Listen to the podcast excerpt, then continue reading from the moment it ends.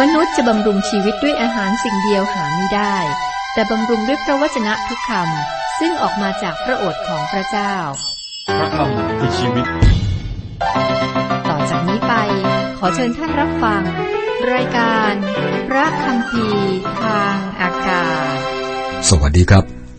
รายการพระคัมภีร์ทางอากาศจะเสนอโดย ผู้ประกาศข่าวประเสริฐ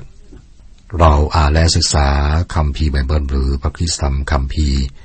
มีเนื้อหาวิชาการที่เรียกว่าบริบท ขณะนี้ศึกษาพระธรรมสองซามูเอล พระคิสตธรรมคำพีร์แบ่งเป็นสองภาค พันธสัญญาเดิมและพันธสัญญาใหม่ มีหนังสือทั้งหมด 66 เล่ม เราศึกษาทุกเล่ม บทที่ 19 บทนี้ครับหัวเรื่องหลักคือดาวิดกลับคืนสู่บัลลังก์ แม่ทัพของดาวิดคือโยอาบก็ต่อว่าพระองค์ ข่าวการเสียชีวิตของอับสโลมเป็นเรื่องที่ทำร้ายจิตใจดาวิดอย่างมากครับ พระองค์รักราชโอรสของพระองค์และพระองค์โศกเศร้ามากเมื่ออับสโลมสิ้นชีวิตทำไมครับ มีหลายเหตุผลครับ การแรกสุดนะครับ ไม่คิดว่าดาวิดมั่นใจในความรอดของอับสโลมเมื่อราชโอรสองค์แรกของดาวิดจากบัตเชบาเกิดนะครับ เขาป่วยมากและดาวิดก็อดอาหารอธิษฐานเพื่อเขา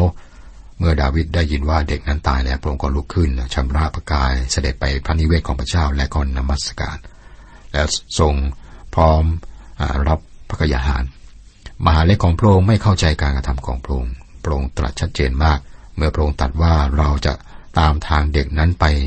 ในวันหนึ่ง เขาจะกลับมาหาเราหาไม่ได้ แต่มันจะเป็นวันที่ยอดเยี่ยมเมื่อเราไปหาเขา พระองค์ทราบว่าเด็กนั้นอยู่ที่ไหนครับ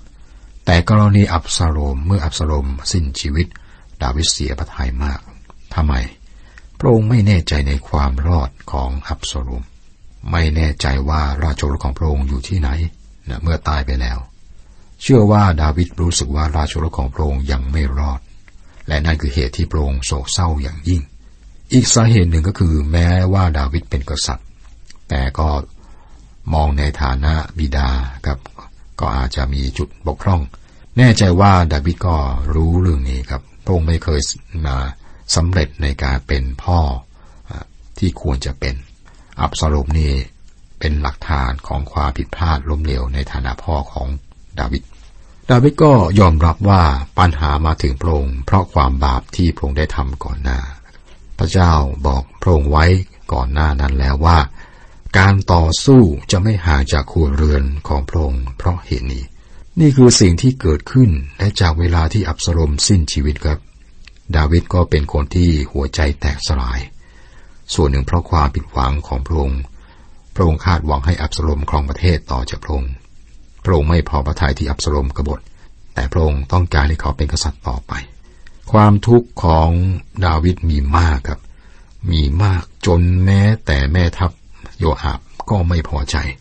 และต่อว่าดาวิดเพราะเรื่องนี้ บทที่สิบเก้าข้อหนึ่งข้อสองครับ โยอาบก็ไม่พอใจและต่อว่าดาวิดข้อหนึ่งข้อสองบอกว่า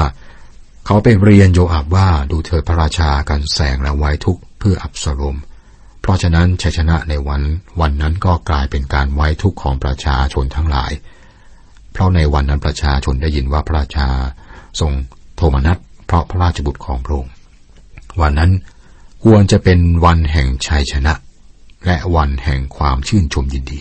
เพราะว่าศัตรูพ่ายแพ้ไป แต่สำหรับดาวิดครับมันไม่ใช่ชัยชนะ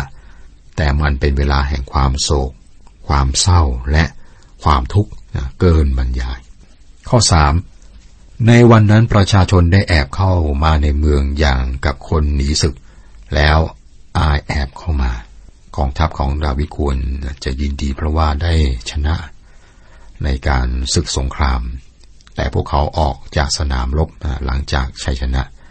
แล้วกลับเข้าไปกรุงเยรูซาเล็มเหมือนว่าพ่ายแพ้ครับทำไมครับ เพราะว่าอับสโลมถูกสังหาร และสิ่งนี้ทำให้ดาวิดโศกเศร้า ข้อสี่พระราชาทรงคลุมพระพักกันแสงเสียงดังว่า โออับสโลมบุตรของเราเอ๋ย โออับสโลมบุตรของเรา ของเรา ดาวิดรักอับสโลมมาก ในฐานะพ่อก็เป็นพ่อที่ล้มเหลวครับ พระองค์จัดการกับปัญหาไม่ได้ แต่พระองค์ก็รักราชโอรสของพระองค์และเสียพระทัยเพราะว่าโอรสนั้นได้สิ้นพระชนไปดาอาโยอาบเป็นผู้รับผิดชอบต่อการเสียชีวิตของอับสโลม ผมไม่แน่ใจว่าดาวิดทราบว่าพระราชโรสของพระองค์เสียชีวิตอย่างไรครับ พระองค์คงได้ยินหลายเรื่องเกี่ยวกับเรื่องที่เกิดขึ้น แต่ดาวิดก็คงไม่ต้องการสืบสอบเรื่องนี้ต่อไป ข้อ5ข้อ6 โยอาบก็เข้ามาในพระราชวังทูลว่า วันนี้ฝ่าพระบาทได้ทรงกระทำให้ข้าราชการทั้งสิ้นของฝ่าพระบาท ผู้ซึ่งวันนี้ได้อารักขาพระชนของฝ่าพระบาททั้งราชบุตรและราชธิดาและชีวิตของบรรดามเหสี และสนมทั้งหลายของฝ่าพระบาทให้เขาได้รับความละอาย เพราะว่าฝ่าพระบาททรงรักผู้ที่เกลียดชังฝ่าพระบาท และทรงเกลียดชังผู้ที่รักฝ่าพระบาท เพราะในวันนี้ฝ่าพระบาทได้กระทำให้ประจักษ์แล้วว่า ฝ่าพระบาทไม่ใหญ่ดีต่อทหาร ต่อในทหารและบรรดาข้าราชการทั้งหลาย ในวันนี้ข้าพระบาททราบว่า ถ้าในวันนี้อับสโลมยังมีชีวิตอยู่และข้าพระบาททั้งหลายก็ตายสิ้น ฝ่าพระบาทก็จะ พอพระทัยครับ แน่นอนครับ โยอาบได้บอกอย่างเกินความจริงมาก แต่ดาวิดก็ต้องการให้คนอื่นตายแทนนะที่จะเป็นอับสโลมอันนี้ก็ชัดเจน แม่ทัพโยอาบต่อว่าดาวิดเพราะว่าพระองค์เศร้ามากเกี่ยวกับการตายของราชโอรสของพระองค์ซึ่งเป็นศัตรูของพระองค์เอง และผู้ซึ่งจะสังหารกษัตริย์ดาวิดถ้ามีโอกาสนะครับ ดาวิดกลับคืนสู่บัลลังก์ข้อ 8 พระราชาก็ส่งลุกขึ้นประทับที่ประตูเมือง เขาไปบอกประชาชนว่าดูเถิดพระราชาประทับอยู่ที่ประตูเมือง ประชาชนทั้งหลายก็มาเฝ้าพระราชา ฝ่ายอิสราเอลนั้นต่างคนต่างก็หนีไปยังบ้านเรือนของตนหมดแล้ว ตอนนี้ประชาชนต้องการการชูใจ เพราะว่าทุกคนเนี่ยหดหูใจ มันเป็นสภาพที่แย่ครับ ผู้ที่นำการกรบฏก็ถูกสังหาร แต่แทนที่จะยินดี ประชาชนได้เห็นความทุกข์ใจอย่างสุดๆนะซึ่งดาวิดเป็นอยู่ครับ หลังจากที่แม่ทัพโยอาบได้ทูลพระราชาแล้ว ดาวิดก็ขึ้นไปประทับที่ประตูเมือง เพื่อให้ทหารรู้ว่าพระองค์ขอบคุณพวกเขาที่จงรักภักดีต่อพระองค์ ข้อ 9 ข้อ 10 ประชาชนทั้งสิ้นก็หมางใจกันไปทั่วอิสราเอลทุกเผ่ากล่าวว่า พระราชาเคยทรงช่วยกู้เราให้พ้นจากมือศัตรูของเรา และทรงช่วยเราให้พ้นจากมือคนฟิลิเตีย วันนี้พระองค์ทรงหนีอับสโลมออกจากแผ่นดิน แต่อับสโลมผู้ที่เราเจิมตั้งไว้เหนือเรานั้นก็สิ้นชีวิตเสียแล้วในสงครามทำไมเจ้าไม่พูดอะไรบ้างเลย ในเรื่องที่จะเชิญพระราชาให้เสด็จกลับ สิ่งที่เกิดขึ้นคือว่ามีคนที่ได้เข้ากับฝ่ายอับสโลม และตอนนี้อับสโลมก็สิ้นชีวิตแล้ว พวกเขาไม่รู้ว่าจะทำอย่างไร พวกเขาจึงตัดสินใจว่าสิ่งที่ดีที่สุดก็คือ การนำพระราชาดาวิดกลับมา ข้อ 11 กษัตริย์ดาวิดทรงใช้คนไปหาซาโดกและอบิยาธาบุโรหิต รับสั่งว่าขอบอกพวกผู้ใหญ่ของคนยูดาว่าทำไมท่านทั้งหลายจึงเป็นคนสุดท้ายที่จะเชิญพระราชากับพระราชวังของพระองค์เมื่อถ้อยคำเหล่านี้มาจากอิสราเอลถือพระราชาที่จะเชิญพระองค์ให้กลับพระราชวังของพระองค์แน่นอนครับ แม้แต่ในเผ่ายูดา ซึ่งก็เป็นเผ่าของกษัตริย์ดาวิดนะครับ ก็มีคนที่เอาใจออกห่างไปเข้ากับอับสโลม ตอนนี้ดาวิดทรงตำหนิพวกเขาที่ทำอย่างนั้น ข้อ 12ถึง14 ท่านทั้งหลายเป็นญาติของเราเป็นกระดูกและเนื้อหนังของเราทำไมท่านจึงจะเป็นคนสุดท้ายที่จะเชิญพระราชากลับ และจงบอกอามาสาว่าถ้าไม่ได้เป็นกระดูกและเนื้อหนังของเราหรือ ถ้าท่านไม่ได้เป็นผู้บังคับบัญชากองทัพแทนโยอาบสืบต่อไป ขอพระเจ้าทรงลงโทษเราและยิ่งหนักกว่านั้นอีก ท่านก็ได้ชักจูงจิตใจของบรรดาคนยูดา ดังกับเป็นจิตใจของชายคนเดียว เขาจึงส่งคนไปทูลพระราชาว่า ขอฝ่าพระบาทเสด็จกลับพร้อมกับบรรดาข้าราชการทั้งหลายด้วย มีความต้องการเป็นเอกฉันให้ดาวิดกลับขึ้นครองประเทศ ข้อ 15ถึง17 ระราชาก็เสด็จกลับและมายังแม่น้ำจอแดน และยูดาก็พากันมาที่เกรอาดเพื่อรับเสด็จพระราชาและนำเสด็จข้ามแม่น้ำจอแดน ชิเมเอบุตรเกราคนเบนยามินผู้มาจากบาหุริม รีบลงมาพร้อมกับคนยูดาเพื่อจะรับเสด็จกษัตริย์ดาวิดมีคนจากเผ่าเบนยามินพร้อมกับท่านหนึ่งพันคน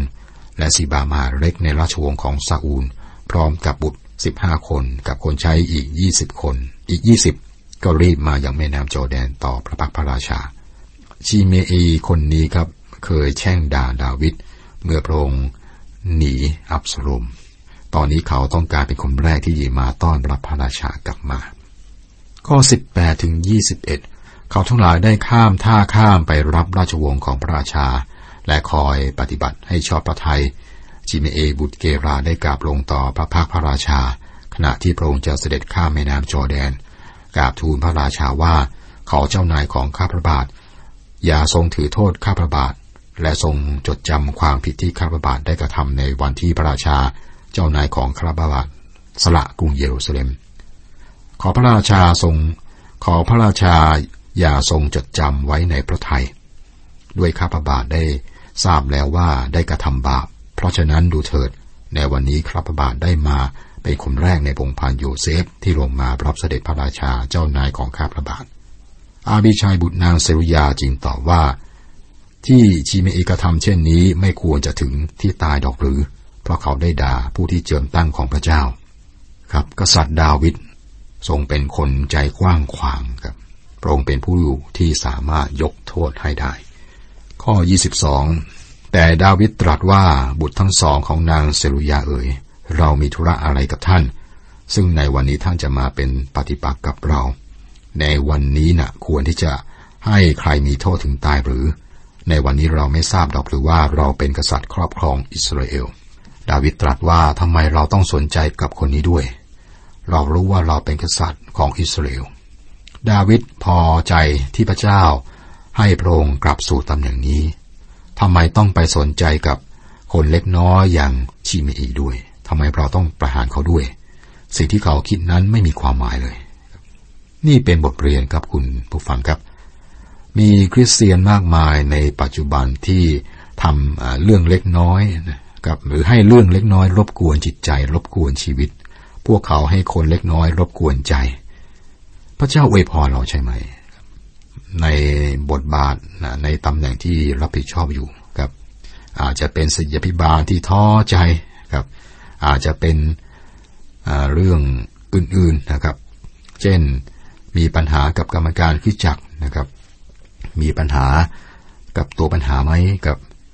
ตรงนี้อย่าสนใจ อย่าให้รบกวนใจ เรากำลังรับใช้องค์พระผู้เป็นเจ้า พระเจ้าอยู่ฝ่ายเรา จงใช้ชีวิตเหนือสิ่งรบกวนใจ เล็กๆน้อยๆแล้วก็รับใช้องค์พระผู้เป็นเจ้า นี่เป็นบทเรียนครับ ข้อ 23 และพระราชาตรัสกับชีเมอีว่าเจ้าจะไม่ถึงตาย และพระราชาก็ประทานคำปฏิญาณแก่เขา การตัดสินใจสุดท้ายของดาวิดเกี่ยวกับชีเมอีคือว่าพระองค์ไม่ลงโทษเขาละที่จริงดาวิดไม่ได้ต้องการจัดการกับเขาเลย ข้อ 24 เมฟีโบเชตโอรสซาอูลก็ลงมารับเสด็จโดยไม่ได้แต่งท้าหรือคลิปเคราหรือซักเสื้อผ้าของตนตั้งแต่วันที่ พระราชาเสด็จออกไปจนวันที่เสด็จกลับมาโดยสวัสดิภาพ เมฟิโบเชตจะไม่ร่วมการกรบฏ เขายังจงรักภักดีต่อดาวิดและระหว่างเวลาทั้งหมดนี้ครับ เขาได้อดอาหารและอธิษฐานเพื่อพระราชา คุณผู้ฟังครับการมีเพื่อนอย่างนี้ครับ ดีมากๆครับ ข้อ 25ถึง28 เมื่อเมฟิโบเชตมายังกรุงเยรูซาเล็มเพื่อจะรับเสด็จ พระราชาตรัสถามว่า เมฟิโบเชตทำไมท่านไม่ได้ไปกับเรา ท่านทูลตอบว่า ข้าแต่พระราชาเจ้านายของข้าพระบาท มหาเล็กของข้าพระบาทหลอกลวงข้าพระบาท เพราะข้าพระบาทบอกเขาว่า ข้าจะผูกอานตัวหนึ่ง เพื่อข้าจะได้ขี่ไปตามเสด็จพระราชา เพราะว่าข้าพระบาทเป็นง่อย เขากลับไปทูลพระราชาเจ้านายของข้าพระบาทใส่ร้ายข้าพระบาท แต่พระราชาเจ้านายของข้าพระบาทเหมือนทูตของพระเจ้า เมื่อฝ่าพระบาททรงเห็นสมควรจะกระทำแก่ข้าพระบาทประการใด ก็ขอทรงกระทำเถิดพระยาค่ะ เพราะว่าเชื้อวง ราชบิดาของข้าพระบาทก็สมควรถึงตายต่อพระพักพระราชาเจ้านายของข้าพระบาท แต่ฝ่าพระบาทก็ทรงแต่งตั้งข้าพระบาท ไว้ในหมู่ผู้ที่รับประทานร่วมโต๊ะสวยของฝ่าพระบาท ข้าพระบาทจะมีสิทธิประการในเล่าที่จะร้องทูลอีกต่อพระราชาเเมฟิโบเชตทูลดาวิดว่า ถ้าพระองค์ทรงคิดว่าข้าพระบาททรยศต่อพระองค์ ขอทรงทำตามชอบพระทัยเถิด ข้าพระองค์ไม่มีสิทธิ์ที่จะขอความเมตตากรุณาใดๆจากพระองค์ ข้อ 29 ถึง 30 พระราชาจึงตรัสกับท่านว่าท่านจะพูดเรื่องธุรกิจของท่านต่อไปทำไม เราตัดสินใจว่าท่านกับซิบาจงแบ่งที่ดินกัน เมฟิโบเชตกราบทูลพระราชาว่า เมื่อพระราชาเจ้านายของข้าพระบาทได้เสด็จกลับสู่พระราชสำนักโดยสวัสดิภาพเช่นนี้แล้ว ก็ให้ศิบารับไปหมดเถิดพ่ะย่ะค่ะนี่เป็นการพิสูจน์ความจงรักภักดีของเมฟิโบเชตข้อ 31 32 ฝ่ายบารซิลลัยชาวกิเลอาดได้ลงมาจากโรเกลิมและไปกับพระราชาถึงแม่น้ำจอร์แดนเพื่อส่งพระองค์ข้ามแม่น้ำจอร์แดนไป บารซิลลัยเป็นคนชรามากแล้วอายุ 80 ปี ท่านได้นำเสบียงอาหารมาถวายพระราชาขณะ พระองค์ประทับที่มหานาอิม เพราะท่านเป็นคนมั่งมีมาก บาซิลัยชาวกิลิอาดเป็นผู้อาวุโส จากอีกชาติหนึ่งที่ได้เอื้อเฟื้อต่อดาวิดและได้ให้สเสบียงแก่พระองค์ระวังที่เกิดการกรบฏ ขณะนี้ดาวิดต้องการให้บาซิลัยกลับไปเยรูซาเล็มร่วมกับพระองค์เพื่อพระองค์จะได้ให้หรือประทานบำเหน็จนะแก่บาซิลัยอย่างมากมายครับ ข้อ 33ถึง36 ครับ พระราชาจึงตรัสกับบาซิไลว่าข้ามาอยู่กับเราเสียเถิด เราจะชุบเลี้ยงท่านให้อยู่กับเราที่กรุงเยรูซาเล็ม แต่บาซิไลทูลพระราชาว่าข้าพระบาทจะอยู่ต่อไปได้อีกกี่ปี ที่ข้าพระบาทจะไปอยู่กับพระราชาที่กรุงเยรูซาเล็ม วันนี้ข้าพระบาทมีอายุ 80 ปีแล้วข้าพระบาทจะสังเกตว่าอะไรเป็นที่พอใจและไม่พอใจได้หรือข้าพระบาทจะลิ้มรสอร่อยของสิ่งที่กินและดื่มได้หรือ ข้าพระบาทจะฟังเสียงชายหญิงร้องเพลงได้หรือทำไมจะให้ข้าพระบาทเป็นภาระเพิ่มแก่พระราชาเจ้านายของพระข้าพระบาทอีกเล่า ข้าพระบาทจะตามเสด็จพระราชาข้ามแม่น้ำจอแดนไปเท่านั้นฉนัยพระราชาจะพระราชทานรางวัลเช่นนี้เล่าบาซิลัยช่วยดาวิดเพราะท่านรู้ว่าดาวิดเป็นคนของพระเจ้า ท่านมีความมั่นใจในพระราชาครับ นี่เป็นแรงจูงใจของบาซิลัยในการช่วยเหลือดาวิดน่าเสียดายครับที่ดาวิด ไม่ได้ยกโทษแก่ราชโอรสของพระองค์มากกว่านี้เมื่ออับสรมได้ทำบาปและกลับมา มันอาจจะแตกต่างจากนี้นะถ้าพระองค์ได้ยกโทษทั้งหมดให้แก่อับสรมเมื่อที่ท่าทีของบาซิลัยถ้าพระองค์ได้ยอมรับท่านเหมือนกับพ่อในเรื่องบุตรน้อยหลงหายครับโดยการเข้าไปสวมกอดสวมเสื้อคลุมให้แล้วก็ข้าวัวอ้วนพีเลี้ยงฉลอง เชื่อว่านะครับถ้าดาวิดทำอย่างนี้ ในอุปมาเรื่องบุตรน้อยลงหาย